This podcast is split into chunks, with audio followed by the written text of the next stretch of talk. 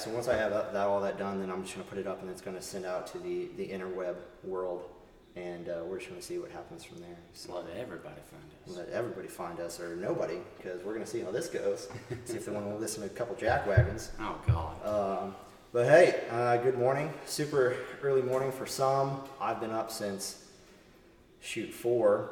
I got my workout in with a buddy of mine. We're starting uh, 75 hard with him, so I was going to support him. So we did legs today. Not normally what my schedule is, but uh, legs early morning Monday after like a big barbecue uh, dinner and stuff with my family yesterday. So, um, and then we hung out with you guys on Saturday. Saturday. Got some got some dinner in. Yeah. Tore my belly up. Yeah, you've been jacked lately. Like I don't know what your deal is. You're on this like health kick now, and all of a sudden you just I cheated go, on my, my diet all weekend. can't cheat it- on her, man. Mm. Don't cheat on your wife. Don't cheat on your diet. My belly was so messed up this weekend. It was bad. Dude, I thought you were gonna die on Saturday. Oh, Like I've never seen you that bad. no. I I had to walk down the hill behind the shop to throw up a little bit. That's funny. About to say I haven't hit that level since I was like a kid going to Golden Corral in the South. Oh. So what happened was I decided I'm just gonna have fun all weekend, and I didn't pay attention to what I was eating or how much I was eating, so I wasn't eating enough. Then we, you guys come over Saturday night. My wife make this giant taco salad setup, That was fire. and I just chowed down. Yeah, so here, here we are, like we're all hanging out, and the kids got their portion. All the adults grab like you know just you know like a good size like cereal bowl, and we just do this taco salad mix. Well, frickin' Ding Nuts over here decides I'm just gonna go get a big mixing bowl, and he just Big old bowl, like yay big, you know, good one foot around. a, a Dean Perone size, a Dean Perone size for sure. If you don't know him, go check uh, Axe and Sledge's stuff. So, um, yeah, freak man, and you just you just went at it. Mm. And then Yeah. like you finished, and the dog cleaned your plate, and then you were just hating life. I still, even the next morning, I woke up like I wasn't nearly. I could just feel the knots all night, and so it was hard to sleep. But by the time I woke up, like it was a little bit like, man, should I eat? Oh man. Yeah. Do I even want to like push the envelope? Yeah. I took it easy though. Yeah. had me a little banana, No and slowed carbs. my way into a bagel, and I was good after that. Yeah, okay. Simple complex carbs. Toast is good too. You know, if my belly's ever jacked up, it's like saltine crackers or toast. That's just the boomer thing I learned from my dad. But uh, but I say I was the same way. I just told you it's you know my father-in-law did a you know grilled a bunch of just awesome food yesterday. Brats, hot dogs, some uh, some steak, some ribs. He's never done ribs before. I'll tell you what, he nailed it. Perfect. You know, just a lot of fatty, fatty meat that I don't normally have, um, and uh, should have realized my past history with that is come the next morning, I better be near some type of a bathroom situation because I'll be dropping about three pounds. But uh, oh, we've been rolling into this. Uh, good morning. Uh, this is Kevin. I'm Marcel. This is uh, episode one of our uh, our attempt at a podcast, and it's called uh, Vets and Barbells, or Veterans and Barbells, whatever you want to call it, whatever we'll put up on the the podcast YouTube world.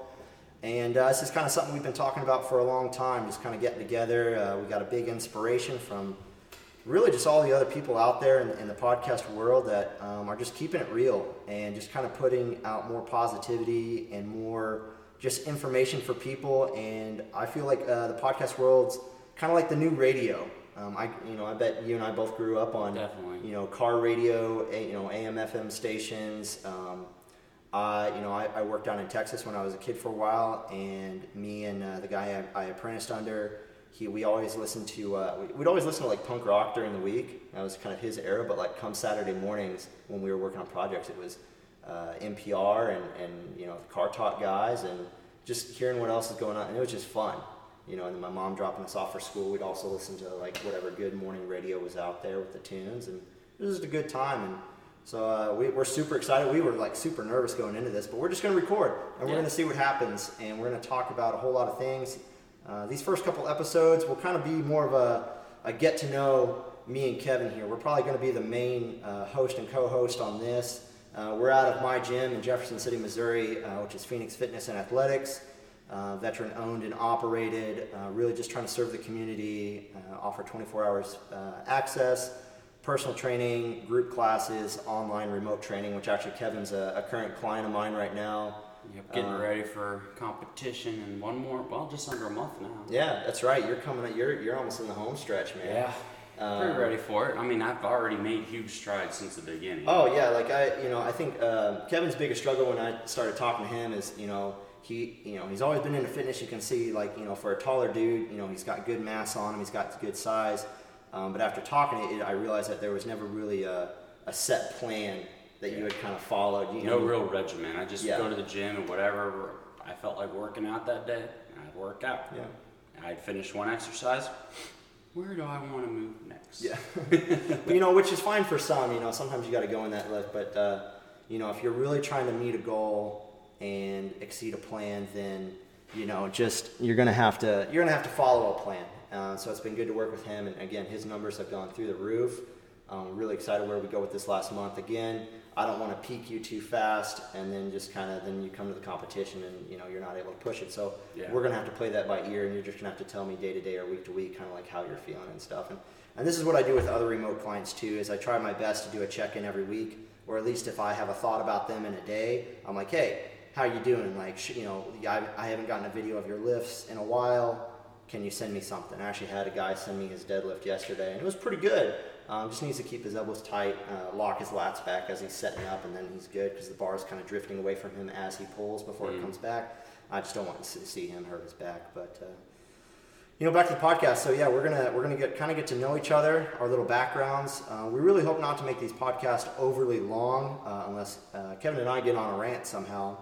And uh, we're gonna do our best to stay away from hot topics. But if hot topics come up, they're probably gonna get slammed. Um, Kevin and I are pretty, I'd, I'd say, tactful overall on how we say certain things. But Try there's but there's other things that we we're, we are opinionated on, and that's the thing. It's our opinion. You don't have to like it. You don't like the podcast.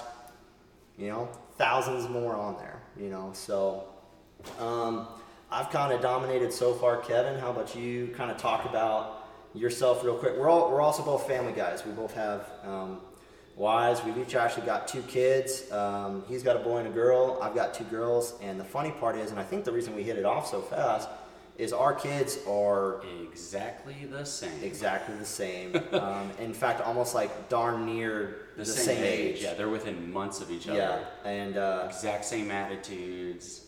you know his oldest boy is a lot like my oldest girl, Hanley. Uh, he's got McCoy, and then I've got Hanley, and then our our youngest, uh, our two year olds, uh, Maggie, and then Hunter. They wild, wild kids. Like if they if they end up going to the same school. We're, we're definitely have to do the parent teacher conference like Oh, together yep. and just sit the teacher down and be like, Because they will be getting in trouble. Yeah, So, like, hey, we're sorry. They're great kids. We're sorry. You know, so It's not our fault. it's not our fault. They're just they they they're they're, they're unique. It's always the mom's fault. No, I'm just joking. No.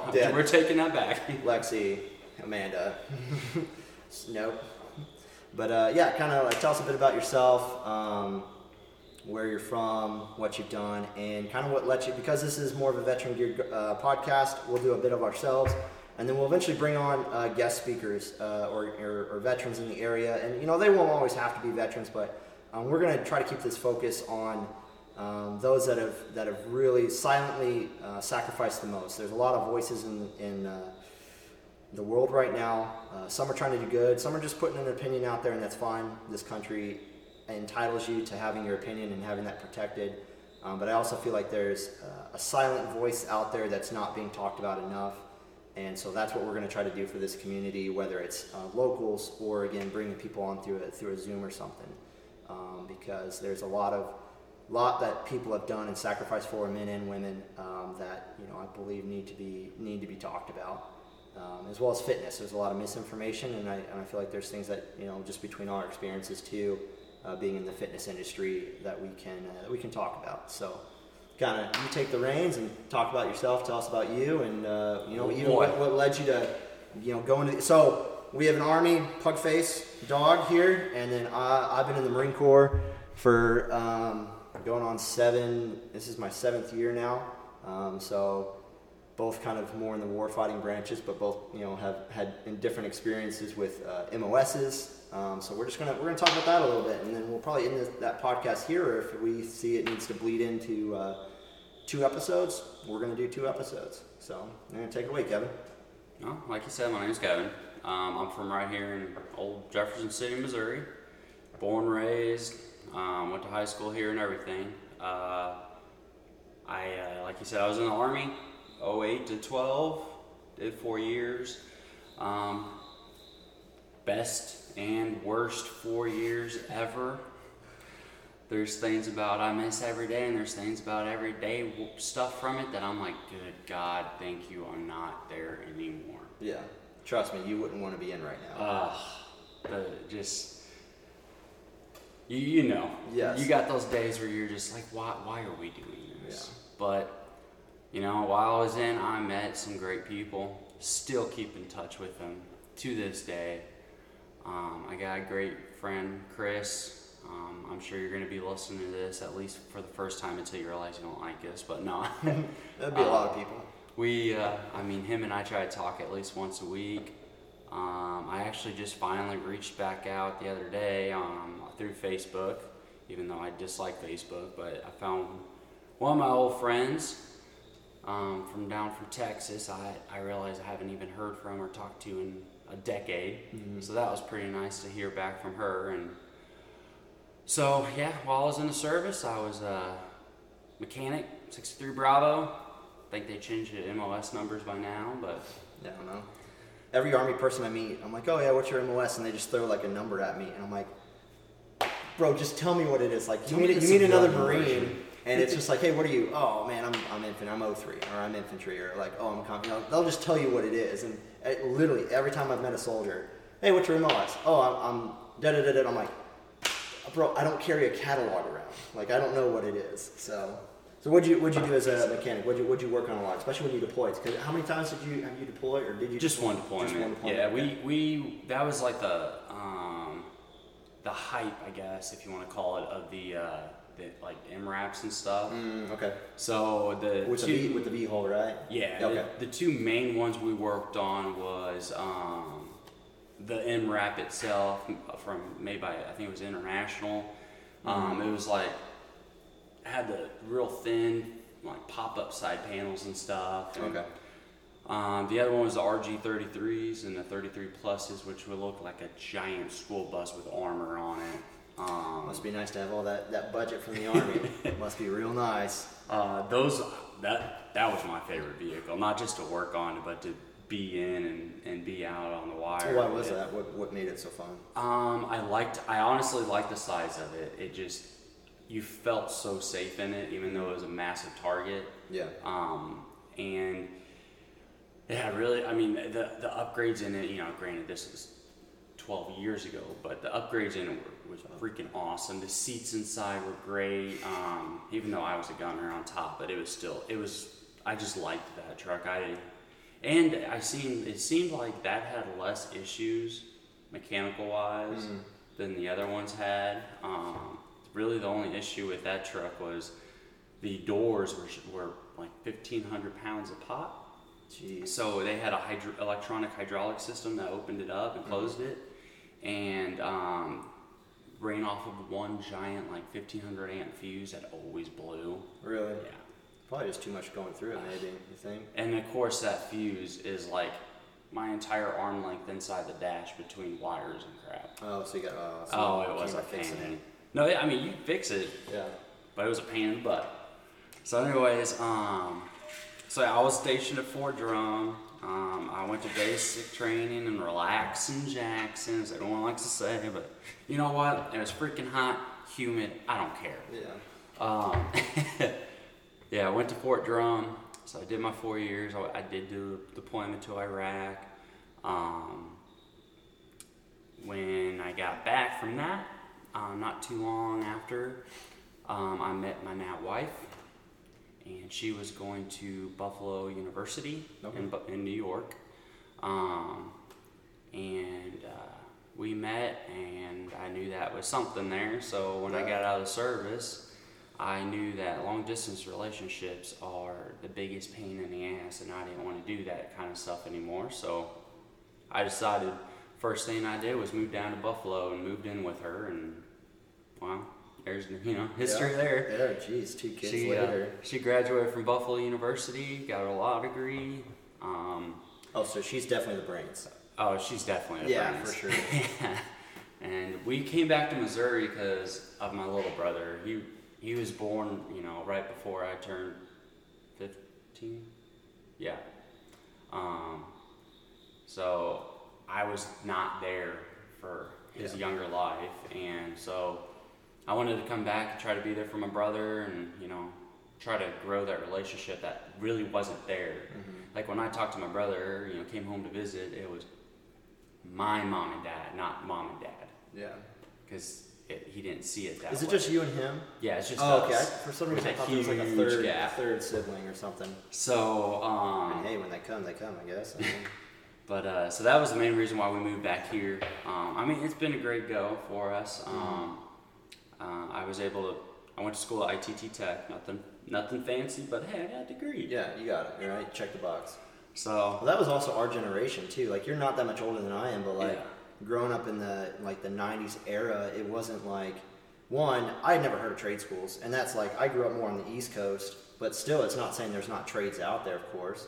But like, college was just pushed so hard in the night. Like, go to college, go to you know, and it wasn't so much like go to college, get a, a specific degree. It was just go, Go to to college, college. check the box. Yeah. You know what I mean? Like, that's just where the era was, and you know, you got yours, but now you're I like. What did you What did you get your degree in from ITT? So I got a I got associates in drafting, Okay. computer drafting, and I got a bachelor's in project management. Okay, so that did help So- you with like what you're kind of what yeah, you've been with doing what I've for- been doing. Yeah. Um, which right now I'm a, I'm a survey drafter, um, and I've done in the years I've been working in the actual real world. Um, I've been everything from structural drafter to civil drafter to survey drafting. I've gone out in the field and done survey work and.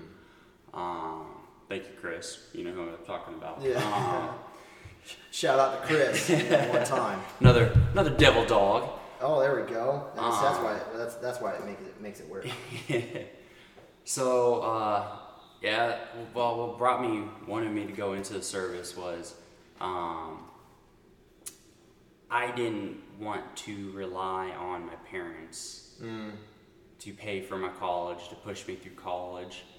So that was, you know, the college money there. That was one thing, of course, but also, you know, growing up, I always was very, you know, proud of my country and proud of who I was, and so that also was almost a given. Um, which is something sorry which is something like um, growing up on the east coast initially starting my service over there and then moving my family west um, and i've lived in texas and i've lived in southern arizona uh, for a time and something that's like more out west is that that more openness of, of patriotism and just love loving america you know for what it for what it um, purely stands for um, East Coast, like there's still, of course, there's still patriotism out there. There's still like, you know, very red-blooded Americans, but it's just something that like, you know, people find out I serve out here, and it's very more open about like, hey, thank you for your service, and I'm like, I haven't really done much, Bob, but uh, um, but at the same time, they recognize that you know, even if it hasn't been much, and they don't know everything I've been through, they're still like, hey,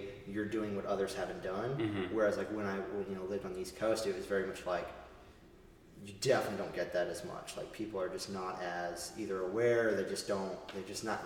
They, they feel like being open and patriotic is almost like like they have to worry about who's hearing what. And it's just, it's just I weird. worry about stepping on something. Yeah, they worry. They almost worry too much about. And this is like this is like I'm not saying this is Northeast Coast because Northeasterners, anyone above like Boston, is going to tell you how much how they feel about you, and that's kind of more where I resonate. I didn't live up there, but I, you know, being from Virginia, it's very much like the the what I used to call it the uh, it's the South of the North. You know, Virginia is very much like if you look at a map, it's very much like that middle ground between like what's above and what's below. Mhm. So we're very much like that middle state that can swing pretty much either way, depending on where you live. So anyway, sorry. Oh no. I, I, like I said, I can I can dominate sometimes. I apologize. so anyway, so So, here. yeah, um, but yeah, I would I would definitely say like um, if I was older when 9/11 happened, that next day I would have been in the recruiter's office signing papers. Oh jeez. Um, I, I guarantee I would because that that even you know almost a decade later when I went over there, like that was still in the back of my mind the whole time. Yeah. You know, I was I was in sixth grade when it happened, Yeah. and I still.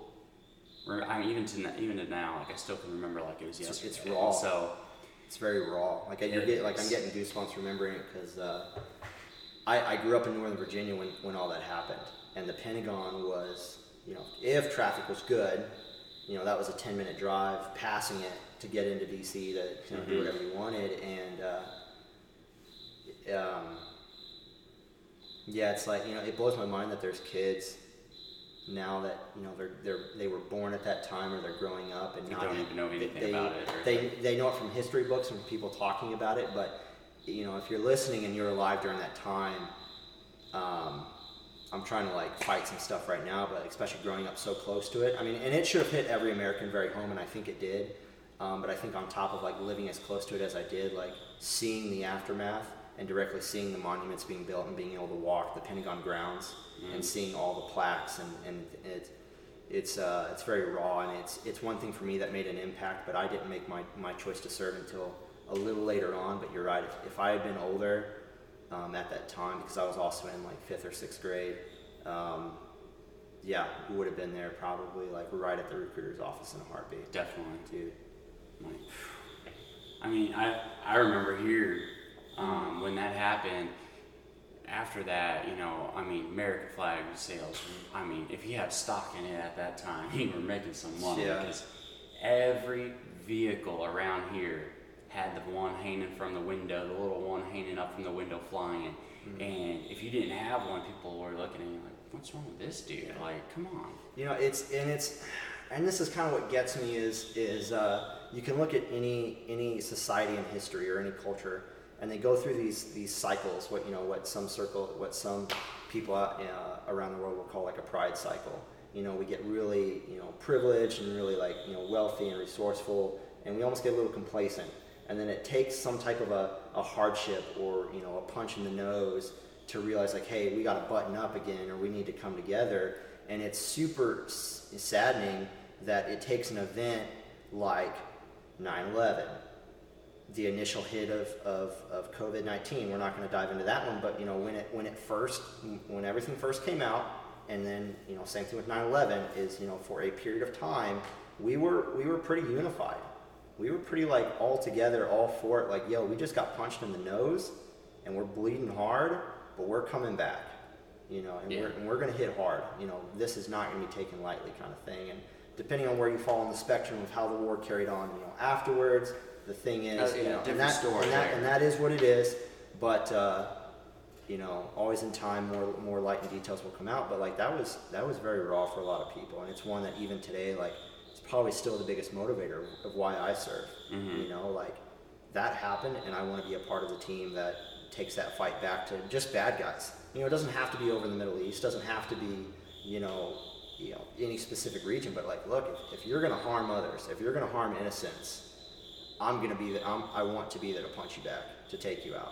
You know, that's why with this rise, and I've been aware of you know the whole pedophilia thing and the, and the child human trafficking. You know, I, I've always been aware that it's around. I've always tried to keep a hand in, you know, what's being done with that. But now, of all times, you know, now that you know 2020, that people want to take notice and people want to, you know, really start doing something about it. Now, of all times, which is fine.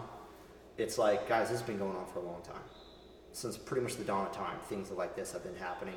And, uh, you know, maybe I wouldn't be the best candidate for it because I believe, like, you know, there is no rehabilitation for a person like that or individuals. And the best thing you can do is they're no good for society at, on any level other than maybe to be used to find the other guys. They just need to be, you know, kneel down and put a bullet in the back of their head. Yep. You know, and that's just, you know, there's no changing my opinion or probably his on that one No. you especially since we have families and we have kids of our own you you come at my family you come at my kids or you even you know try to breach that subject guess what bub? You're it's not going to be a good day for you you know at all so. But uh, but yeah so sorry again kind of interjected but so 9-11 being raw for you and Yeah, that, I mean that that was definitely that, and then today, even to today, that's still a you know motive motivation to my uh, patriotism, I guess Yeah. if you want to say. I mean, shoot, I've got my entire left forearm is an American flag Mm-hmm. to show off my patriotism. You know. Yeah. Um, as an America, not for the New England Patriots. Go Chiefs. Uh, Hey, I'm a Chiefs fan too. You know, more of a Redskins fan. Well, I don't even know if that name's been changed to, to Red no, Tails. yeah, it's, it's no, it's officially the Washington football team. Oh, so they're like an interim, like they Yeah. don't really know what to call themselves. Yeah. Okay. Well, as before, what we're at right now, I've been a Redskins fan, and you know, every year's a rebuilding year. You know, it's just Uh, I mean, I've been Chiefs fan since I was little. When Yeah. people are like, "Wait, who's the Chiefs?" yeah. Don't even, man. no, We got So- Mahomes. Yeah. Yeah. So that was that was fun to watch them the last. Uh, I actually have watched them the last three years and kind of seen that. It's been it's been incredible to watch. I Oh, mean, yeah. not like a, a, a huge Cinderella story, but still like it's been awesome. So yeah, I'm definitely a Chiefs fan. Now I'll watch them. You know, I'll still root for my my skins. You know, I'm like. You go, guys. We had RG3 and you broke them early and kind of broke our heart. That and we had uh, Pat White and all them. So, or no, that was WB. But cool, man. Yeah. Anything else you, you want to share about it before I jump on and No, give you my go ahead. Okay. Yeah. Yeah, man. So Mar- Marcel Blake, uh, I run this gym. Um, again, we've already gone over the the different things with that. So kind of what got me in it is, uh, yeah, high school. Just kind of did my own thing, man. I did. I didn't really like high school. It was boring. Um, had a bunch of buddies that joined uh, either like the Army Reserves or National Guard or something. Um, they got one of those waivers, so they got to join early, and they're like, "Yeah, man, you should totally do it. Like, money's good. It's good training." And. What's weird is uh, my family, um, uh, especially on my mom's side, they they'd all served. Um, especially my my grandfather, um, who's no longer alive. He passed away in I think uh, 2000. I think right before 9/11. Um, he had an extremely distinguished career as a, as a Navy officer. He'd been a, a fighter pilot, we actually have his old like flight suit and his helmet and stuff. And then he got to be a captain of a destroyer, and then uh, he was on track to be like an admiral. Um, but they were like, he, what he wanted is he wanted his own aircraft carrier, Mhm. uh, his own kind of fleet section. And to do that, they're like, well, you got to serve some time in the Pentagon. And he was like, okay, fine. If this is part of the steps, well, then they didn't want him. You know, once he had done his time, and he was like, hey, like where's my ship? They're like, oh, you're too valuable. Like, we need you here. And he was like, he hated, you know, even back then, you know, he hated the, the political games, the bureaucracy of the Pentagon life. Oh, yeah. I'm not saying everyone there is like that, but at the time, with what he was trying to do and where he was involved, um, he just didn't like it. And then I know at some point, it's in, it's, it's documented too that he was uh, Admiral Nimitz's uh, aide at one point, and that was one of the uh, the lead commanders in the Pacific uh, with MacArthur uh, during World War II.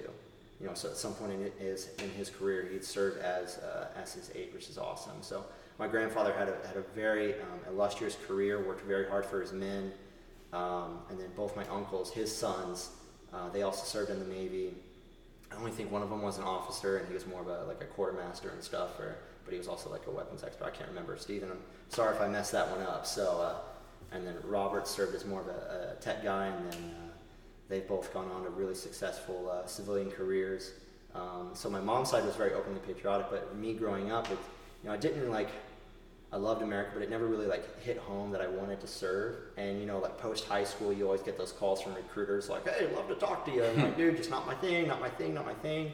Um, but I always, I was always into fitness, and I, you know, I loved uh, shooting firearms. You know, through the Boy Scouts, so I learned a lot of weapons safety growing up. My dad is not a, a firearms person.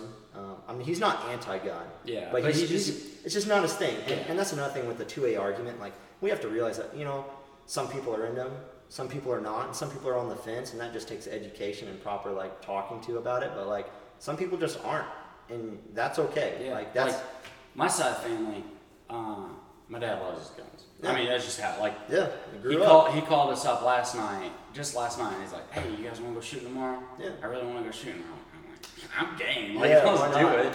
Um, but then when you like switch over to my wife's side, um, uh, they they're not firearm fans. Um, like when my my wife's grandfather passed away, um, I don't know, five years ago or so. Um, no one even knew that he still had this old bolt action 22. Oh, so cool. And so they were going through the Yeah. house, and so they're all, they're all Dude, like, those old bolt action 22s Oh, are it's awesome. They are they're so smooth. and everyone was trying to figure out what they're gonna do with it, and so ending up, they decided to give it um, to me and Amanda, um, because they knew with my background that one, it would get used, it's not going to get sold off, and two, it's going to be well taken care of. Yeah. And Well, since cool. we've had it, I mean, I've had every single member of their family when they come to visit, I make sure they shoot it because you know they get that that background, kind of like bringing their grandfather back. Yeah, it, it bit. keeps them attached to history. Yeah, even, even if they, yeah, it's, that's true. I mean, you know, and that's the best thing you can do too. You know, you're never gonna you know win you know anyone over by an argument, but you know just to you know exposure, especially like with our backgrounds, like there's probably no one better to teach weapons safety and weapons manipulation than those that have served. If you did take it seriously, because I you know I bet you we can both think of people that serve that should probably never touch a Should- firearm. should have ever. You know, should have never even been allowed. But yeah, so that was that was me um, growing up in high school. Went to college. Uh, pretty much got into the the only school farthest. What I my, my my mentality behind it was like, what's the farthest school away from home that I can l- literally get accepted to? And it was Utah State out of uh, Logan, uh, Logan, Utah, which is like super north in the mountains, like pretty much southern Idaho. You know, and it's very much a very small uh, university. I shouldn't say small, but it's a university town. It's pretty much a town built around. It's a lot going on for it though. Just one one main strip, and there's just a ton of shops and restaurants. So it was really nice. It was a pretty good school. It's also a very big engineering school. Like if you wanted to go there and be like uh, any type of an engineer, like we had a lot of foreign exchange students come Okay. there. Like very prestigious program. I didn't know that. So I originally went to school. I was like, oh, I'm gonna be an engineer, and then I I saw the prereqs for that, and I was like, yo, bro. Yeah. I can't retain that. My mind does not work that way. So I just took gen eds, but what ended up happening, and this is the segue into the military side, is I had a lack of credits. And my guidance counselor, you know, who sees a million students a day, probably, you know, didn't even remember my name, just like, hey, like you've got a lack of credits, what do you like? I was like, well, I like working out. And they're like, well, you're already tapped, you know, topped off on extracurriculars. You know, how about, you know, this military science, these classes? So essentially like ROTC, Army ROTC. Well, that's the one I picked because I wasn't going to go Air Force. Because heck, even back then I was like, nope, sorry, not happening. You know, not to, we'll bag on Air Force occasionally, but hey, if you if you fly, especially if you fly the A-10, if you're mm-hmm. a JTAC, or if you work on said um, airplanes or aircraft, you have my respect, like pretty much right out of the gate. Everyone else, I'll just have to get to know you. Yeah. But uh, so I went Army RTC. I showed up. Um, I PT'd with them. Like I didn't know I like PT was like mandatory, and I was already working out on my own or running on my own. And I tell you what, running up, like living almost at sea level in Virginia, then going to Utah up in the mountains at that Oh. high altitude, Oh, trying to run. Like I was like, oh yeah, I'm, I'm gonna go. I'm gonna do a three mile run. One, it's super hilly there. Like there's like, and the, and the school was on a hill. So like you felt good like leaving and then going into town. It was kind of flat, but then on your on your way back up, you're like, I'm about to die. I really am. But uh, didn't know it was mandatory. Had my squad leader call me up and be like, "Yo, where you been at?" I'm like, "What are you talking about?" And so, long short, I ended up showing up. Showed up a couple times, and again, this is Army RTC. Wasn't super hitting. I was like, oh, still hit my workout later. Don't worry about it. Um, but what I noticed was, and the classes were cool. They were okay. You know, whatever. But what I noticed was that there was a there was a smaller group of people that occasionally they would come into the rec center and they would be carrying like logs or they would be like they were in full battle rattle fatigues and just kind of like they come in blitz a workout right there on the rec you know basketball courts and then they'd go back out running and they were already like huffing and puffing drenched in sweat. And so i was like yo who are like who's that? And, somebody was like oh that's the ranger challenge group. Like they just think they're they're hot stuff. And in my head i'm like yeah it looks like they're getting after it. Like and so i was like all right. And so i found out through the rtc like where to meet you know contacts. And so i just randomly showed up one monday. It's like hey i'm, I'm ready to you know whatever you guys are doing. And this was like so normal pt guys would get up at like six or seven these ranger dudes were getting up at like 4.30 or ranger challenge group. Not they weren't rangers but they were part of um, so ranger challenge is the varsity sport of army rotc you pretty much train at least we did we trained for about four months straight every day of the week except sunday and you trained for one competition. And you would compete against other schools. So we competed against pretty much every school in the west kind of like the northern western area. Um, and I'll tell you what, first time I showed up, that was a bad day to show up. Because every time we'd show up, we'd show up and we would just do max push ups, sit ups, um, pull ups, and like something else. And that was our warm up. Just max it out. And then that day, the, the first day I showed up, they're like, "All right, going for an eight mile run," and I was like, "Motherfucker, what? We're going on what?" And it wasn't, you know, it was just PT gear, just going on a run. And so I kind of paced with uh, some big, tall, tall, gangly dude that didn't last. But like for every one of his strides, it was like three of mine. Um, but we finished it, and uh, through that, long story short, I met just some of the best, most hardcore dudes I'd ever met in my life. And I'm the oldest boy. Uh, I'm the oldest of three three boys in my family, and so I've always been the the you know just the the go-to. You know, I was always the one relied on. I never had uh, really an example to follow. I just had to kind of you know piece things together from other people I, I grew up knowing. Um, but all the guys in the Ranger Challenge group, especially the the competition team, were a good two to three years older than I was. And so, and they'd already been in the program. That I think they're in like their junior year, so they were all getting ready to go through either the first or second part of their OCS package, um, at least a handful of them. And they just took me in. They saw that I worked hard, I shut up, I moved fast, I just did what I was told. I put out a lot more than some of those guys did, or up to their point. And so uh, they put me on the competition team to go and try to win this thing at the competition in Colorado that year, which was a pure blizzard when it freaking happened. We showed up and it was like a beautiful day one, and then overnight it was just like boom, blizzard. Um, we ended up taking third overall against like like 40 or 60 teams that showed up. That's freaking wild.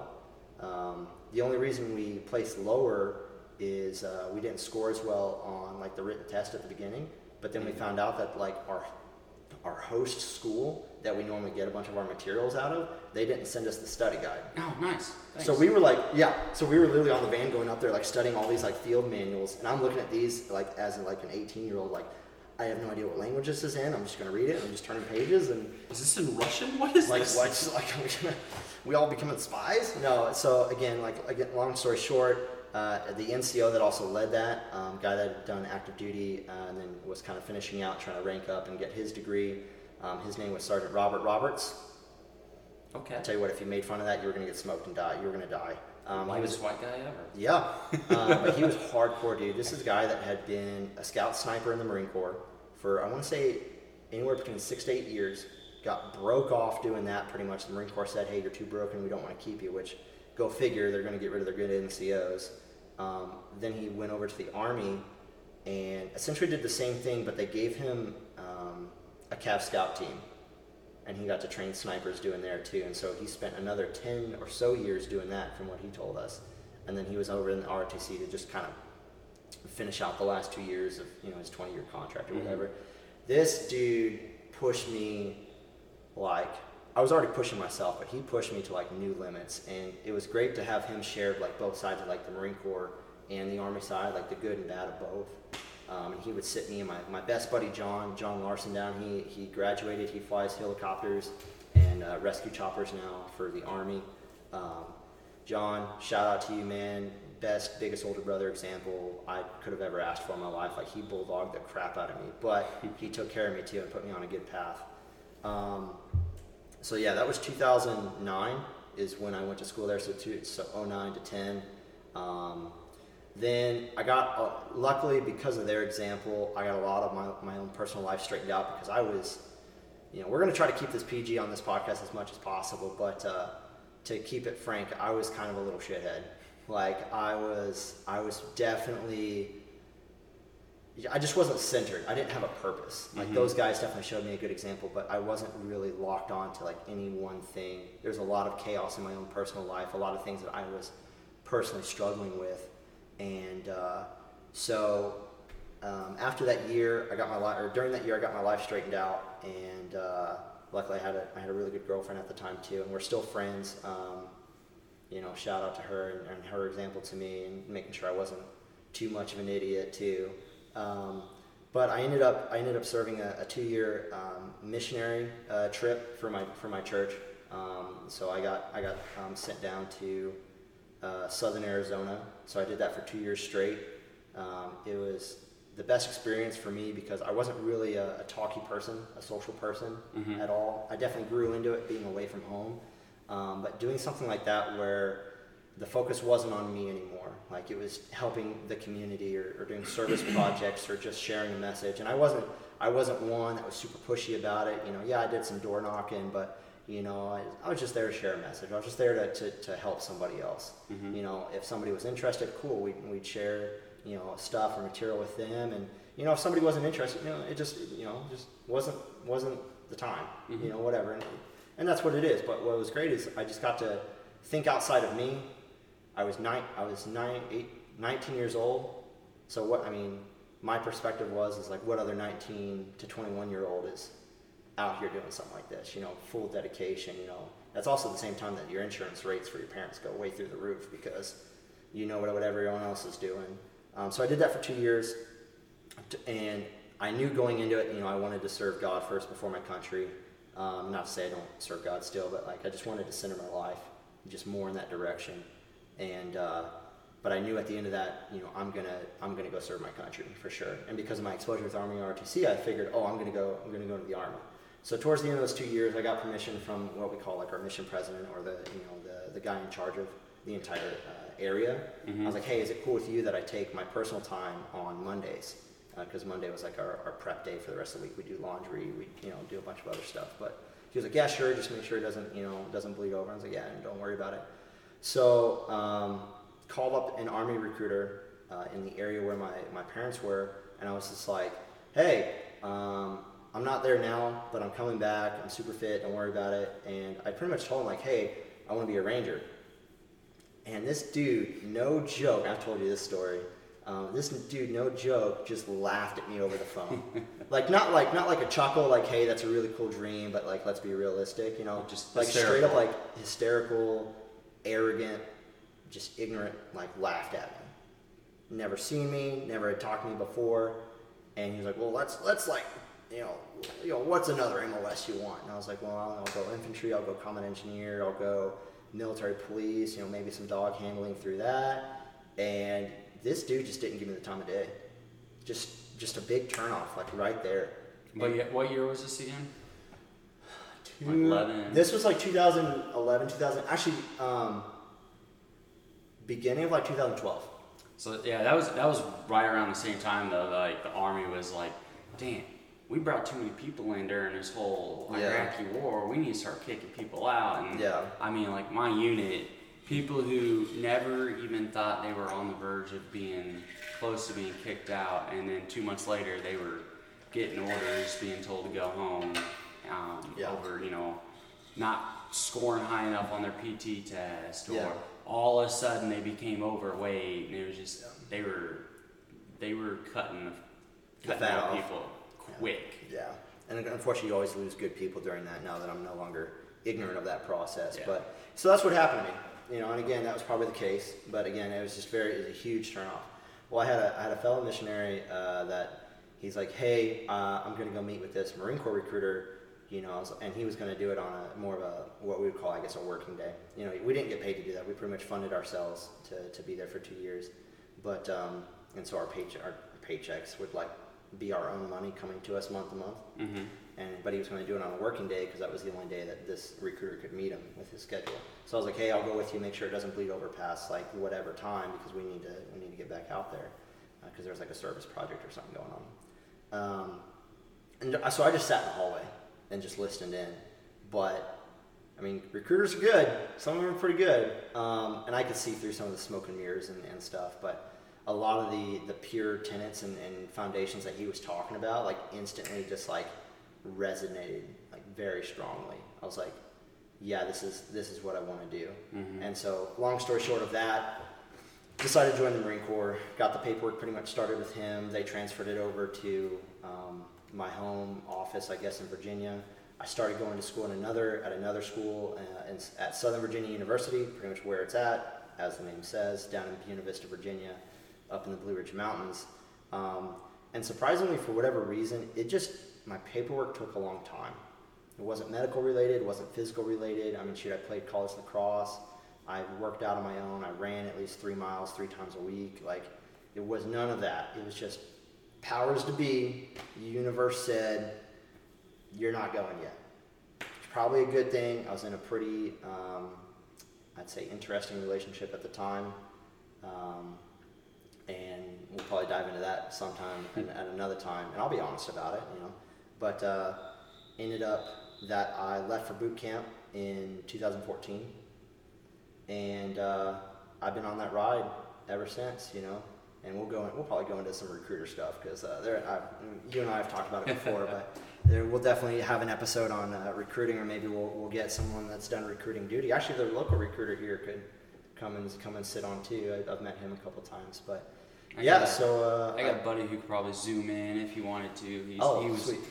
he did recruiting for a while. He's actually me and him signed up together. Oh, okay. Um, Cool. I kind of screwed him. Um, Oh, nice. Sorry, buddy. Always, always, the, the, someone's getting Ah. screwed by the green weenie somehow. When we first signed up, him and my him and I both signed up um, for infantry, Okay. and um, we had it set up like we were going to basic together. hmm Um, I found out later that when he got to basic, because I ended up changing before we ever left, but I found out when he got to basic, my name was on the bunk next to him. Really? Still. So I really screwed him. I Oh, God. oh, so because you had cycled through before him. no, because I changed my MOS, so So I went to different basic. I was supposed to go to Benning Yeah. for you know Because you guys have all your bases everywhere that do different things. Um, I the girlfriend I was dating at the time in high school that everyone told me not to be dating. hey, at least you had like at least you had bros, someone out there broing you to Yeah. to help you out. I didn't. I didn't have that with a certain certain individual until afterwards. Till it's like post like, yeah, yeah, man, you really like glad you did that. And I'm like, why didn't you speak up, bro? I just didn't listen, you know, young and dumb. But Yeah. she she convinced me that she didn't want me to do that. Yeah. Made her happy, Blah, made blah, me blah, happy. so I. Granted, as much as I act like it was a big deal, now looking back, I'm happy it went the way it did because one, I met brothers and sisters for life. Granted, I'm sure I would the other way too, but I'm happy with the ones I met. And God knows if I ever would have met my wife, Yeah. you know, and, and the way we met was so, and which we can go into on a different time, but the way we met was so like perfectly mint. Mm-hmm. Like if if the slightest thing was different, Yeah. we would have never met. Yeah. So, you know, Yeah, we'll, we'll definitely do like a spouses are awesome kind of thing, and maybe we'll ask each to like field questions and then send them to each of us, and we'll like Q and A each other. That'd be a cool. That'd be a cool Yeah, one. Make About a to say, I met. I met my wife. I mean, I know for so to get back at it, went through boot camp in 14, summer 14. It was literally like the hottest record summer at uh, Parris Island in like 10 years. And even the drill instructors at the Crucible were like, guys, I hate to say this because I've never said it with anyone else, but y- y'all made it. I mean, this is before we got our EGAs, and it didn't really like hit or you know our little our pins to you know officially say that we were Marines. Mhm. Um, but uh, they're like, y'all made it. He's like, they're like, look, this this is balls hot. This is this is hotter than any second, you know, any platoon we've run. Like it's it's you guys are working through it. So um, that was drink something water. drink water, but like the crucible, like those last three days, and I think things have changed, and you know, kids are getting soft, but like at least when I went through, and it was probably harder for generations before me. You know, that's three days of just like the first three days of boot camp. You're you're sleep deprived. I think you're maybe only getting two, maybe three hours of sleep a night, if that, unless you're on watch or post, which I was every night. Busting your ass off the whole Busting time. uh, the whole, you know, up pretty much up at you know whatever time they wanted to revel revel you out, which is their choice. Especially if they wanted like oh, water check. All right, 1 a.m. Here we are. We're up. Uh, and then you know you're definitely pounding water the whole time. You've only got three MREs uh, for three days, and then you've got that long culminating hike at the very end, and then you're standing in formation around the Iwo Jima Memorial, and you get handed your EGA. And uh, I mean, I'm not a super emotional person. I'll keep it bottled up a lot, but like that that event, and this is I think very specific with the Marine Corps. It's like when you earn that title, like you carry that for life. Like it's not just like, hey, I'm gonna hang up the cape and you know I'm out. But like Marine, you know, they always say a Marine's always a Marine. You know, yeah, we retire and we you know we get done, but you know it's it's uh, you never see like retired Marine.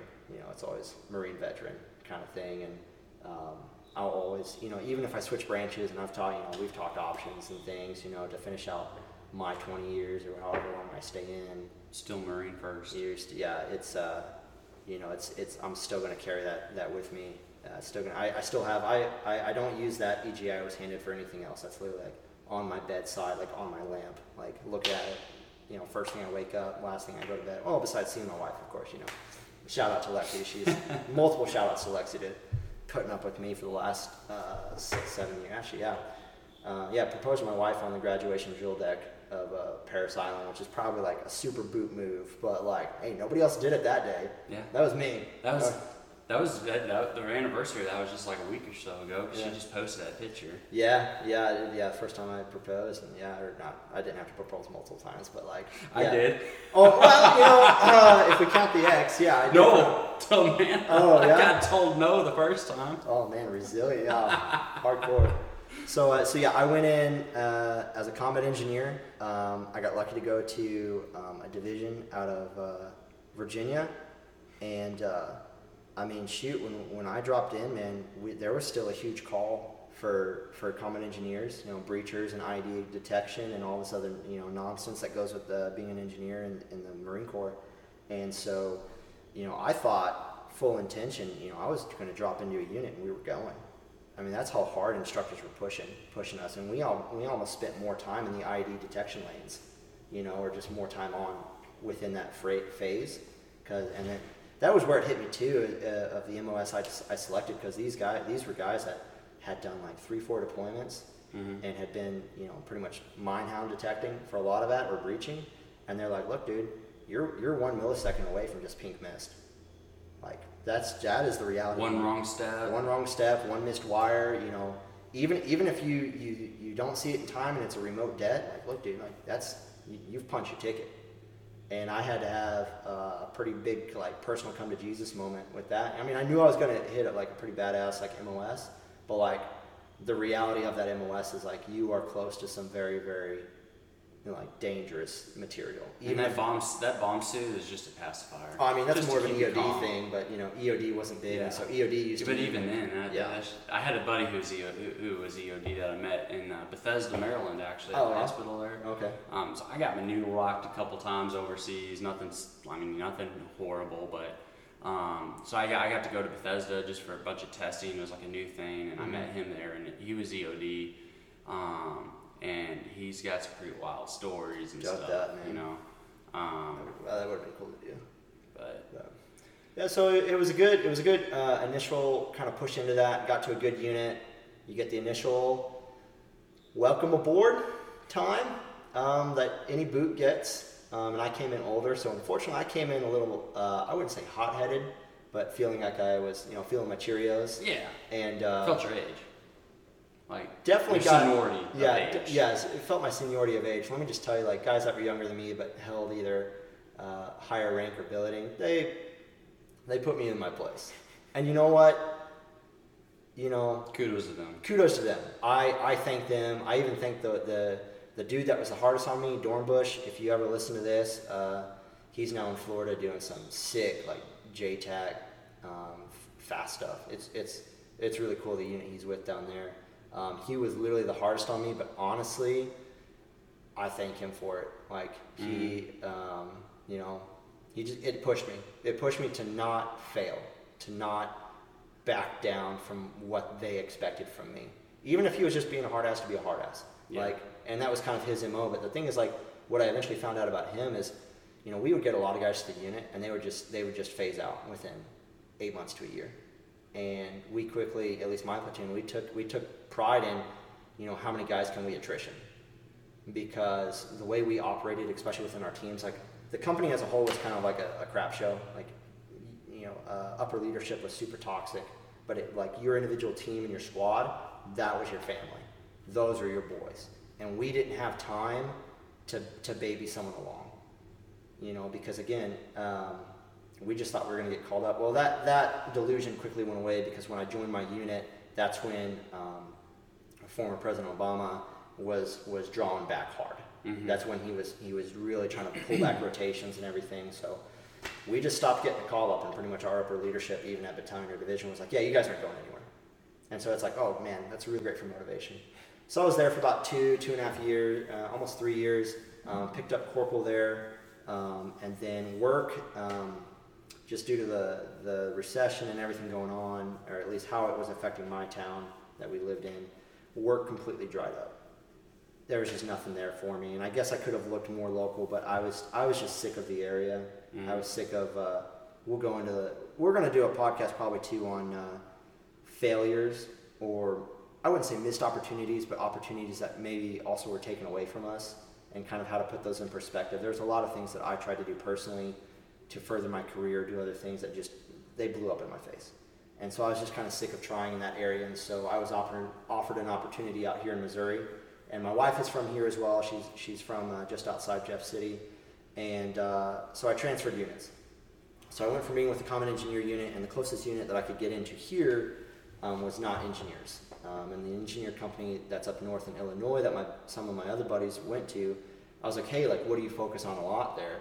Uh, because especially in the Marine Corps, like every engineer company is is set up or geared training wise a little differently. And so they're like, well, we mostly do like construction up here. Like I was like, well, how much do you do like demo? And they're like, well, we hit the training package and we do like at least a demo range once a year. And I was like, hey, I love you guys a lot, not happening. and uh, being, being a combat engineer, we always attach to infantry companies, line companies, and I just loved just being in that high tempo area. And so I Mhm. got lucky. I got attached to a weapons company uh, down in Springfield, and uh, got put with a CAT section. So that's CAAT, counter uh, or it's like counter anti or combined anti armor and tank, or it's like counter anti armor team. It's, there's different ways to say it, but essentially it's like a, it's like an Army Cav Scout unit, but we're just set up with more heavy guns and missile systems to Mhm. take out like armored person like armored personnel carriers or tanks, or at least to harass them and do a lot of call for fire. Like the Marine version of the Stryker unit. Yeah, pretty much, but we're, we're in up armored Humvees. Like, we're not the Stryker at all. Like, we actually don't like the Stryker um, whatsoever. Um, or we don't even like the Humvees. Um, so Humvees. I was with that unit. I picked up E5, um, and what I noticed was just a, a flip of leadership. I, you know, I went from a unit that was very toxic on the high levels, but very locked on on the low levels. But the problem is, a lot of micromanagement would come down, and so we couldn't really push for things that we wanted to do to really develop our juniors Mm-hmm. or myself as an, as an up and coming NCO as much. Well, then I come to this weapons company and we have a CO that's just small unit leadership focused. He wants the sergeants and corporals The best for his people. just do your thing, lead your team, pass up your training packages, make us make it. We'll approve them to make sure they're safe, you know, within our ORMs. But uh, you know, you guys do you. And oh my gosh, like from the get go, I was like, this unit is hot. Like this is awesome. Um, and so I've really enjoyed my time being with this uh, this 03 unit, this weapons company, and I had to eventually go back to school um, f- to learn the new MOS to be a tow gunner. Um, and now I'm a platoon sergeant with them, and it's it's just been a good ride. And so far here where we're at, and uh, you know, getting the green weenie, having to extend. Uh, you know, when I transferred MOSs, nobody, no career planner told me, oh hey, BT Dubs, you do this, we're extending your contract a year. So technically, this year 2020 was supposed to be like my year to decide whether I'm getting out or not, and now I have till 2021 to be like, what do I do? but hey, who knows what's coming down the pipeline? But um, Um, yeah, you take off. You speaking about um, the um, you know the NCO that kind of gave you that motivation, and then also getting to your unit expecting to constantly go. Yeah. Um, uh, my AIT training um, graduation day was uh, Thanksgiving, the day before Thanksgiving, actually, in 2008. So um, I got married around Thanksgiving. we, uh, me and a buddy I met in AIT, Mick Nicholas, what up? Um, we both here from Missouri. He's from, I want to say Farmington or DeSoto. Mm-hmm. I'm brain farting on exactly which one. Sorry, buddy, but he's from one Don't, of those. Some, geolo- don't somewhere want to geolocate him too much. somewhere over south of St. Louis. Yeah. Um, out in the sticks. But um, anyways, um, we we hooked up and made sure we got the same flight uh, um, from Fort Jackson to get home, and um, had our two weeks staying, get to stay home and everything. And him and I actually traveled together. Met him in St. Louis, picked him up, and we drove up to Fort Drum to meet us to our duty station, and that was an experience. Um, long story short, we drove nonstop. Freaking, you know, 19 year olds. We're dying, like so sleep deprived. So we get to Watertown, which is the town right outside of Fort Drum, and we're like, screw this, we're getting a hotel room. Oh boy. So we go to bed. No snow on the ground. December 18th, no snow on the ground. And Fort Drum's where again? Upstate New York. I'm Oh, talking like basically Canada. Okay, gotcha. And we wake up that next morning. I couldn't even find my car. There was oh, so Oh, much snow on the gosh, ground. dude.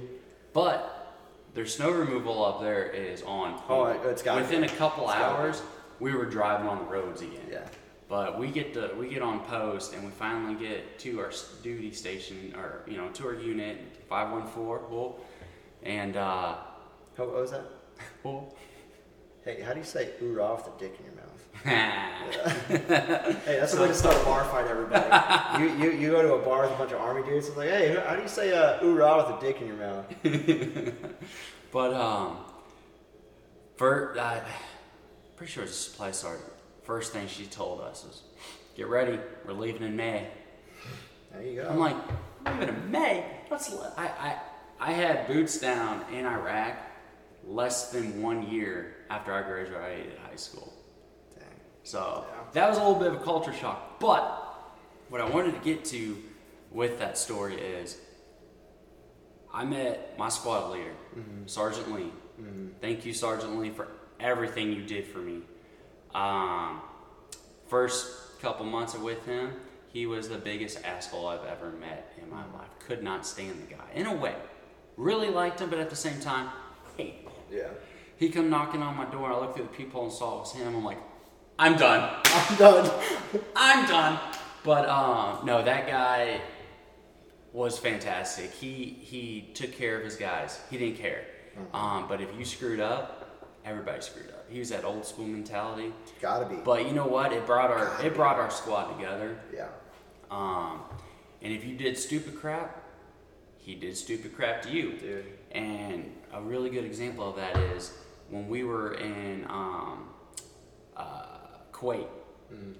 We were, you know, waiting to get to our duty station. We all lived in a giant tent, and I was right next to him.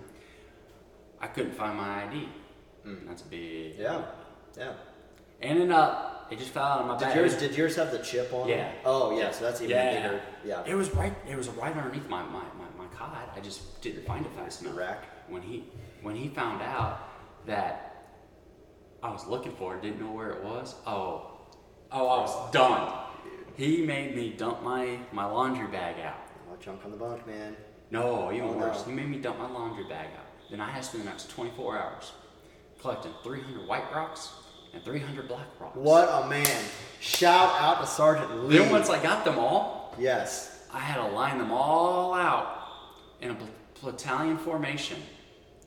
And I had to stand there holding them at attention until he came over to relieve me. this guy got my vote. I don't hear about enough of this in the Army. oh, it was grimy. Bro, I mean, I'm sure it happens, but like, He was- that's like a Marine Corps, like, that would be hands down oh. Marine Corps easy I first the thing. thing is, I actually I wasn't even mad. I had to do it. Like, I, I get it. Like, Yeah. I get it. I do stupid shit. I'm gonna have stupid shit done to me. Yeah. But uh, he, I mean, he was fantastic. That's so funny. Uh, he he had us do stuff where, you know, Fort Drum, a lot of snow. We we'd be low crawling through the snow because someone mouthed off to him. He's like, Yeah, get your and ass you, you see that so much more, and, and this again, not knocking other branches, but you see stuff like that happen a lot more in other branches outside of the Marine Corps. Not saying it doesn't happen, not saying I uh, haven't had to deal with such, but like, I don't know, I don't know what it is in, in, in your basic compared to boot camp that like there's not this focus on discipline and then custom and courtesies. Like I'm sure it's it's directed in other avenues, and again, I haven't been through it, and even if I switch branches, I never would have to, um, because the Marine Corps boot camp, you, that's kind of like you're checking the box to like just jump anywhere you want to, um, as far as I'm aware. But yeah, it's just like yeah, I've met a lot of Army uh, soldiers that like even to me, clearly having a higher rank than them, definitely did not get the same customs and courtesies that is expected within within my branch. Yeah. And luckily, uh, lucky to them that I'm on their post as a as a guest, that I that I could tactfully deal with something. But like if it had been on a marine base, oh yeah, they're getting lit up, like hands down. You know, but I I screwed one of his uh, three day weekends up too. yeah, you're gonna you're Him gonna and uh, him and my platoon sergeant. Um, I didn't I didn't hear Italy go off. I Ugh, was in my truck. You I didn't dummy. hear it go off, and of course, yeah. Sergeant Major sees that. Ooh. Oh, dude, I was screwed. Me, first sergeant, squad leader, and platoon sergeant Yeah. on our three day weekend, Friday morning. You're in your Friday truck, like your your your truck on on post. Um, like your personal or like Yeah, your my? POV. Oh, your POV. Okay, yeah, okay, okay. I was in my POV like because we were. I think we were already released for the day. Like because it was yeah like early release. yeah. So, but anyways, it was me, my first sergeant, my platoon sergeant, my squad leader. Yeah, you jacked up. Friday morning, Yeah. Friday night, Saturday morning, Saturday night, Sunday morning, Sunday night, at um, post headquarters, Mm-hmm. Class A's for up and down. Oh, they That's an old school stuff. the. It's good. the first two days they gave they, they gave me so much crap, but by come Sunday we're like bullshitting with each other, Yeah. or, you know. Yeah, you'll suffer together. That's a great thing too. It's like people think stuff like that. Oh, so it's so stupid, or you know, it just doesn't make any sense. Why would you do it? And it's like, here's the thing: you you have to uphold a standard. You have to expect that standard to be met and carried out. And the thing is, like, when you go through that as a collective group, you grow together. Yeah, Like, yeah, exactly. you're gonna hate each other for probably the first like 24, maybe 48 hours, depending on like how severe the infraction was. But like after that, you're gonna be like, hey, we're cool. Like we get it. Yeah, I mean, was like with Sergeant Lee, him and I, like I still talk to that guy. Mhm. Um, he just Yeah. retired, so congratulations again on that. Um, but I, I mean, he was invited to my wedding. He wasn't able to make it because he had already had, I think it was his sister's wedding, actually the same weekend or something like Yeah. that.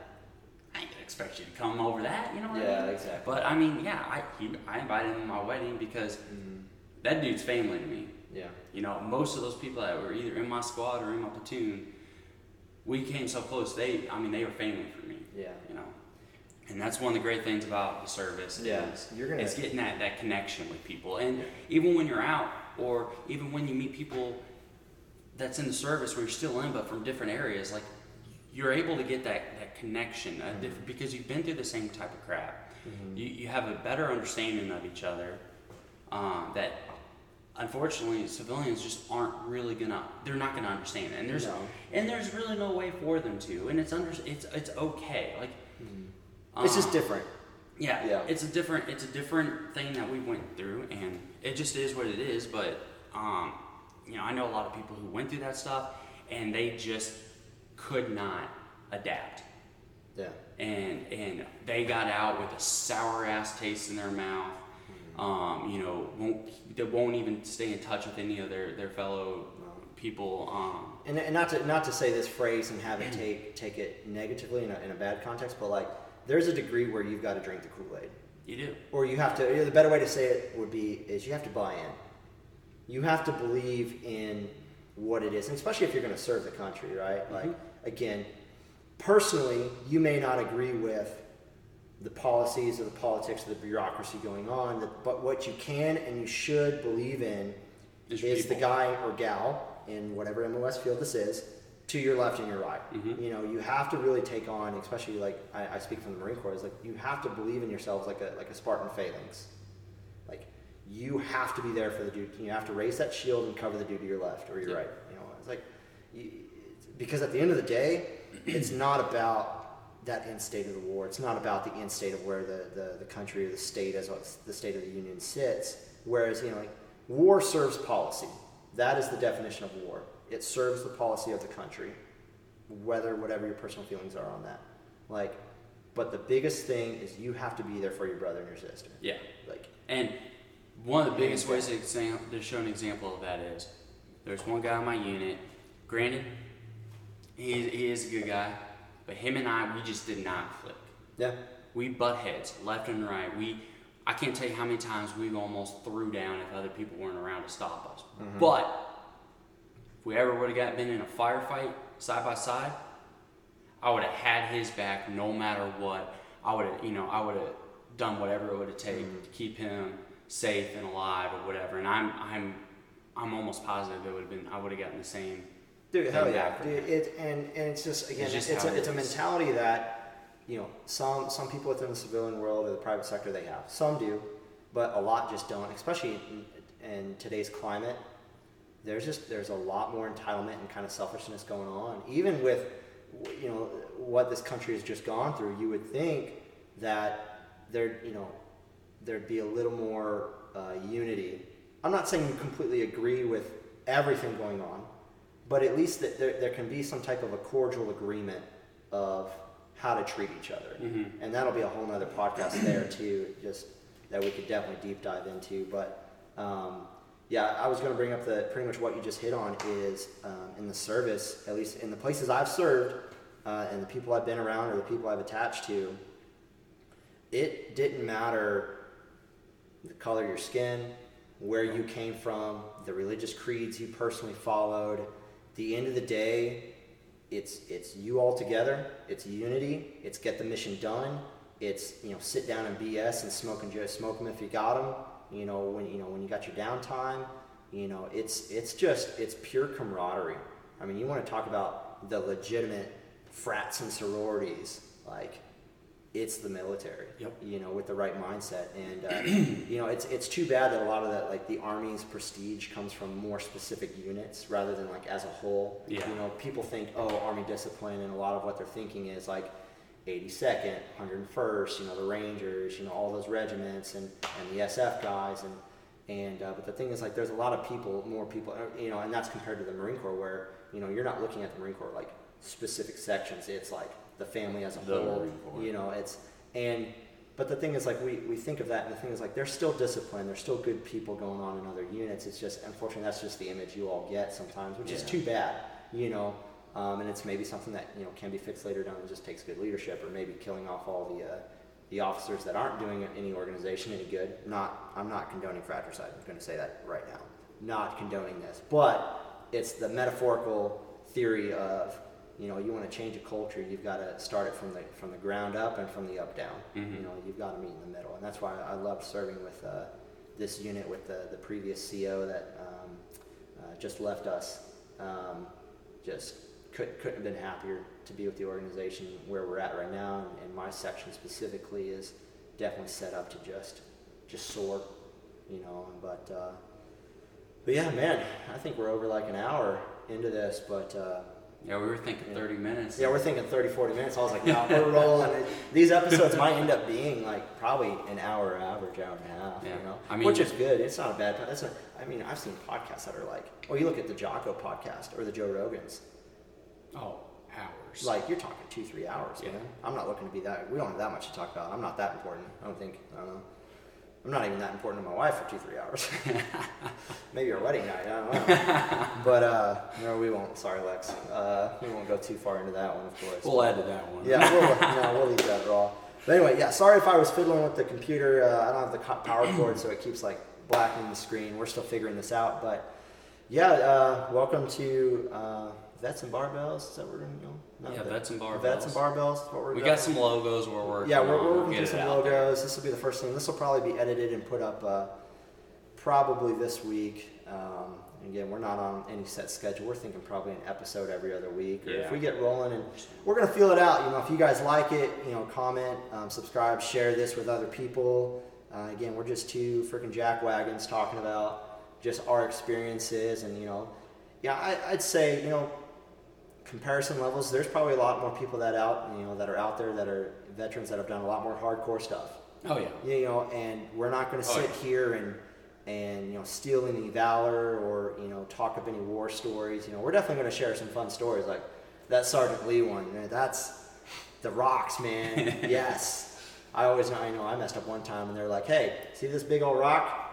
It's serialized." And they literally like put a piece of tape and serialized, and like this goes in your carget pocket. You know, and it better be ready for when we do EDL. Sure enough, like one rock serial, and I'd have to yell it out and read it, man. You know, but you know, tough times create tough guys uh, or gals. So uh, okay, when I say guys or dudes, it's it's a universal term. It's me. like saying y'all. y'all. Yeah, it's like saying y'all. Like that's just where I, how I grew up.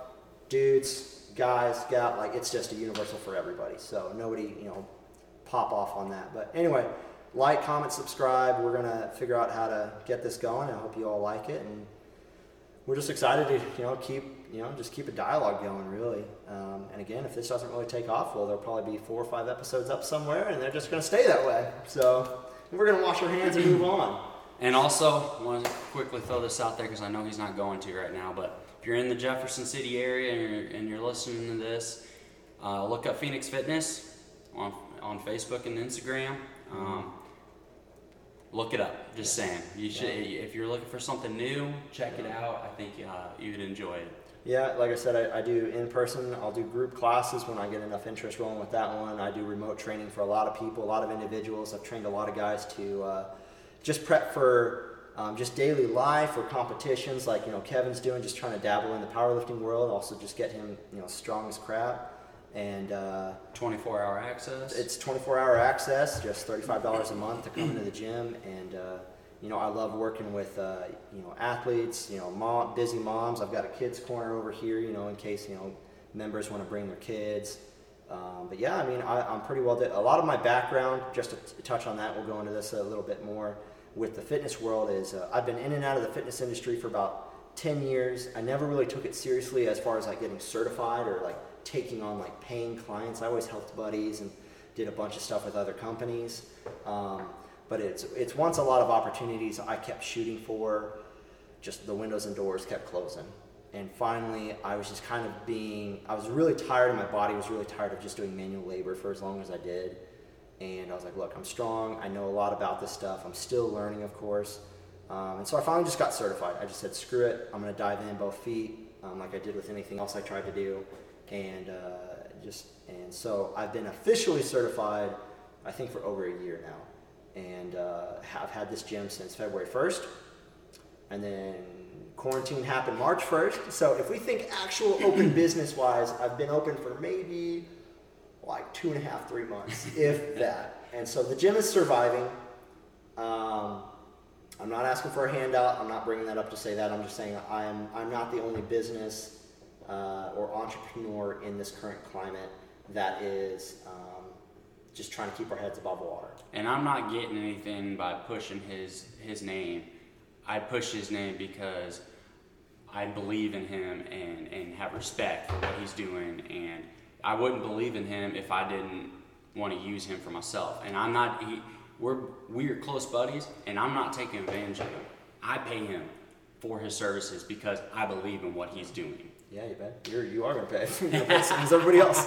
Uh, but yeah, no, I always love help, helping people, and I don't mind like if somebody hits me up, like a couple, you know, tips or tricks or like advice, you know. But if someone's looking for like program and real nutrition stuff, I'm like, yeah, but which like, is what I'm working on is Yeah. a legit program. It's Yeah, we're not gonna like, talk oh, about- change this. yeah. It's it's I'm I'm getting a straight up Yeah. like And uh, we're, we're definitely going to hit one of these podcasts talking about food or nutrition. We might bring a guest on because uh, you, Bub, need to dial us in and get, especially get your gut health going. But Yeah. uh, uh, just another last shout out. I know it's taken a while. I should have probably said it at the beginning. Um, I am not sponsored um, by Axe and Sledge supplements, but I do uh, represent uh, and support that company as a brand ambassador.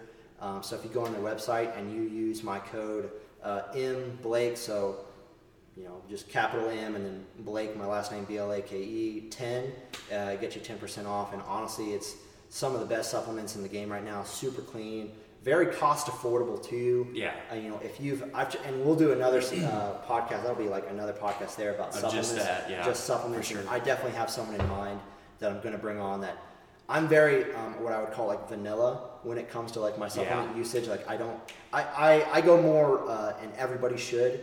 You should really look at dialing in your food and nutritional dense uh, food sources Before before really messing with supplements.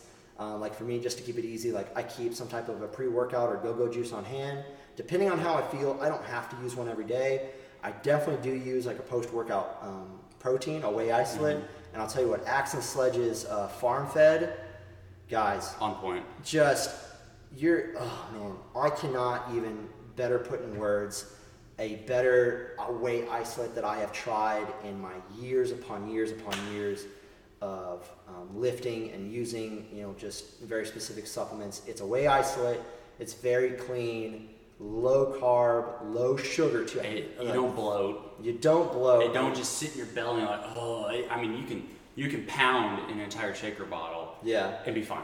And what's good about that is it sits light and it's got a patented uh, digestive enzyme in the formula. And so it's like uh, its absorption and digestion of it is just mad wicked fast. Same with their, Mhm. their homemade. Yeah. I can't remember if the, if the same, I'll have to look at it, if the same enzymes in it, but like their The homemade is a is a meal replacement. Yeah, so you're getting so that one is carved. It is it is protein. So like, a, the technical serving size is two scoops. So you're getting like uh, 44 grams of protein and like 42 grams of carbs, or vice versa. Ballpark. Yeah, that's ballpark. Um, but of course, I just do a single scoop if, if that's all I have in the gym for after a workout. So it's like a mini meal, which is what I should have had after my leg workout today. I'm, I'm Yeah. still sitting depleted. Um, that one again for a meal replacement, Super light on the super light on the belly. Yeah. I can take a two scooper in the morning and it's like I did a protein shake. Really. When, when I was trying to really pack on the weight there for a while, because if you guys are watching the video, I'm not huge by any means, but go back about one year ago, I was about 150 pounds at six foot three inches. I'm a, I'm sitting at 210. Looking like a telephone. pole. Oh, it was bad. But when I wanted to pack the weight on, I was using that homemade, and I would do double scoop. Mm-hmm. Literally, I'd be ready for bed, like nothing but freaking you know boxers on, and slam that down. Go upstairs, brush teeth, lay down. Yeah. And I I wasn't bloated. It didn't make my belly full. Yeah, that was that was just the biggest pre, uh, meal replacement I found on the market. And um, before I became a brand ambassador for them, I bought their product. I, I you know I tried it. I was like, look, if, if I'm gonna you know go with this company and, and, and you really rep them, I bought a lot of their stuff before I before I even thought about putting my name forward. Um, so yeah, the the farm fed is awesome. It's forty two ninety five for uh, a thirty serving container Whole month. for a whole mean- yeah a whole month essentially and you know that's before discount so you get another 10% off or if they run specials um, that's a good one to go with too but their flavors for that are uh, chocolate milkshake vanilla milksh- milkshake cookies and cream cinnamon apple pie which is my ultimate favorite i think i, I, I bounce between cookies and cream and cinnamon apple pie I like cookies and cream a lot. Oh, that was solid. That's probably I think that might be their number one. And then they have s'mores, a flavor of s'mores.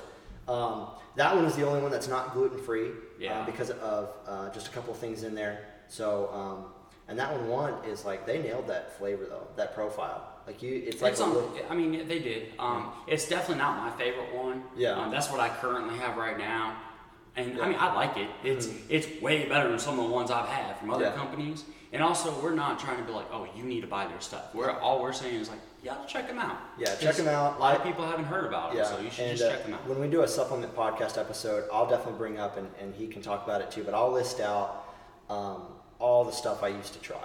Yeah. like my my history with with supplement intake and again it's pretty vanilla like i've always like i was getting into before we got we sidetracked is you know i do a, you know always kind of kept some type of a pre-workout um, post-workout protein i've done you know i've creatine here and there and you know if you're all up in arms about creatine monohydrate i'll tell you what it's the most researched um, supplement on the market. It, it, there, there are so many forums and medical documentation on the benefits and the pro cons of creatine. So if you think you're going to change my mind on it, just go do your research. You know, so I do creatine here and there depending on what my goals are. Um, meal replacement is something I've kind of just barely gotten into just because my schedule is so crazy now that I just Mhm. try, I need to keep something on hand. And BCAs, Definitely. branched Oh, chain amino acids or, re, or some type of recovery element. Um, I give me a second. You can talk about. Yeah. I've actually got If- the container here. If I if I had to get rid of everything, I only could only could get one supplement. Um, it, it would I would be sticking with a BCA ECA combo, um, which with Axe and Sledge is the grind, and their flavors are freaking awesome. they're they're so unique and they're so wild, but like you definitely got to find. I would say, Axe and Sledge does a really awesome job at pushing the flavor envelope. Yes. It's they're gonna have some standard flavors that you see kind of across the market. You know, like I was just saying with the proteins, like they've got the chocolate, The the, vanilla. the cookies and cream. You know, but the s'mores was super unique. The cinnamon apple pie. I was I was initially Oh, yeah. worried when I first tried the cinnamon apple pie. A lot of people said it was really good. It came on a little heavy with the With the cinnamon, cinnamon, but, but then that apple like yeah. smooths it way in. You're like, whoa, this is awesome. So yeah, especially with the with the grind. The Swamp Beast is is I probably their most popular. I think yeah, Swamp Beast is uh, what they call it, like a, an appleberry flavored um, BCA, and it's got uh, two and a half grams of, of essential amino acids. So those things that you so you can definitely sip on this like you would a normal BCA, like during your workout. But for these, um, I use these during tournaments and competitions to kind of sip on and, and get that. So it's got two and a half grams of EAs, five grams of all the, the all the essential branch chain amino acids, uh, 30 servings, and then in here as well that I love, and we see this with their sister company, um, American Made. Amer- American Made Nutrition, which I'm pretty sure my discount, yeah, my discount also works over there, and I have bought some of their stuff.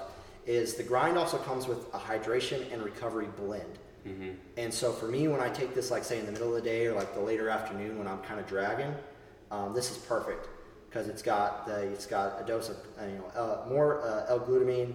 It's got the raw coconut water concentrate. It's got uh, betaine. I'm gonna jack these up, but betaine anhydrous, and then something down down there at the bottom that I cannot Not even try attempt to at. attempt.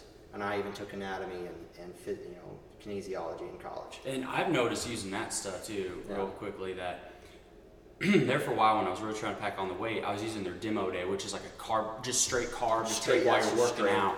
It basically is just so you're, it's constantly feeding your, your muscles. in. Yeah, the insulin. Um, I did. I was able to get up and weight, Mm-hmm. um, not like bloat, like fat weight, but I was a little bloaty around the center. Mm-hmm. But I love drinking the grind while I'm working out. That's refreshing. because it, it's refreshing, it's tasty, Yeah. and it's not super sugary. I, I mean, there's barely any sugar I think in it, anyways.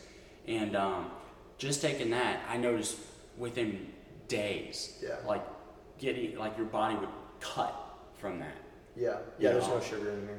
I was sad. I didn't think that A lot there of was lot of calcium, magnesium, sodium, potassium on top of the EAAs, the branch chains, and the the, reco- the hydration. And they've got a buttload of flavors in that. And the most Yeah. recent one they just came out with is gummy bears. deadlifting gummy. I haven't had it yet because I just yeah, just just ordered ordered it. it, yeah. Uh, Thursday. So hopefully Dude, it'll come in this week, and. I'm stoked. So yeah, I, I was going through uh, an an older uh, another company's um, BCAs that I had, so I wanted to go through that first uh, before I got the grind. Um, and you know, again, the Swamp Beast, the Appleberry. I didn't know if I was going to like the apple appleberry flavor until Kevin gave me a hit, and it's especially in, I mean, like anything, supplements taste better in cold water. Yeah. But like this is like I can either sip on it or I'm chugging that thing because it's so good. You know, so. Uh, I like blue I love it. And again, like just it's just wild, man. I mean, if you just look at those labels, they take a lot of their product extremely seriously, and they, they don't they don't skimp on quality. they And take again, they take it extremely uh, uh, seriously, but they like to have fun with they I tell you what. Uh, so we've talked about the Jocko podcast. Um, I'll tell you what. They uh, Axe and Sledge has a podcast with uh, you know Seth uh, Feroce and Bob. Uh, I'm, Bobby, I'm sorry, I'm going to jack this last name up. Of Dottridge or Bobby D. Bobby D, big, big Bobby D, um, which apparently I guess Shane's the big D swinging, but you know, big, big Bobby D. Um, he's actually no longer big. I mean, he's dropped a ton of weight. He, he, he's now a, a He looks registered. big. He looks and a big. good, like healthy big, yeah, just like he, like he's got the perfect upside down isosceles triangle thing Yes. going. Like he, uh, yeah, he's now a, an official Ironman. You know, he did he did his his Ironman and, and earned that title, and that was a big step for him. And, Yeah. You know, that's well, you know, again at this point we're rambling, but uh, again we don't we don't push Axe and Sledge just because we get anything from them. We don't. I mean, I get a slight kickback from people that buy and use my code. Yeah. But the thing is, like, when I buy, I, I'm not even using my own code. You know, I, I will buy and support companies that I truly believe in, and their message of just being a, you know, a, a hard-working mother effort. Just no matter what it is, what your job is, just be a good person, do good for your community, for your family, and that's what we're about. And you know, we're gonna push that, you know, that type of vibe on this podcast. We're not trying to mimic or do anything of the same. We're definitely gonna be our own little. Uh, like I keep saying, just jack wagons. We're just going to Yeah. figure something out here. But uh, we hope you all have fun with this. We definitely had fun. We were pretty nervous going into this, and just this morning we were like, let's freaking go. Yeah. Like, whatever gets said, gets said. So this is, these will probably be pretty raw, and it's pretty fitting that, you know, we're in the gym. The laptop is set up on the dumbbells. The mic is set up on a plyo box, and we're sitting on benches. Yeah. So yeah, you know, we're, we're going to talk, you know, personal, family, you know, veteran, military stuff, but we'll also talk fitness, Yeah, we're nutrition, definitely stuff, you know, There'll be some balance. We don't know what that balance is going to look like. It's probably, you know, it's, yeah, it's going to be weird. But we're going to figure it out. But thank you all so much for uh, for listening in. If you have, and if you turned us off because we sound like idiots, you know, thank you anyway for at least being honest. So, anyway, like, share, you know, tell your tell your coworkers about it, and we're just gonna have a good time. Yeah. Yeah, don't have too much fun. Yeah. And I'll be able to edit all this nonsense out.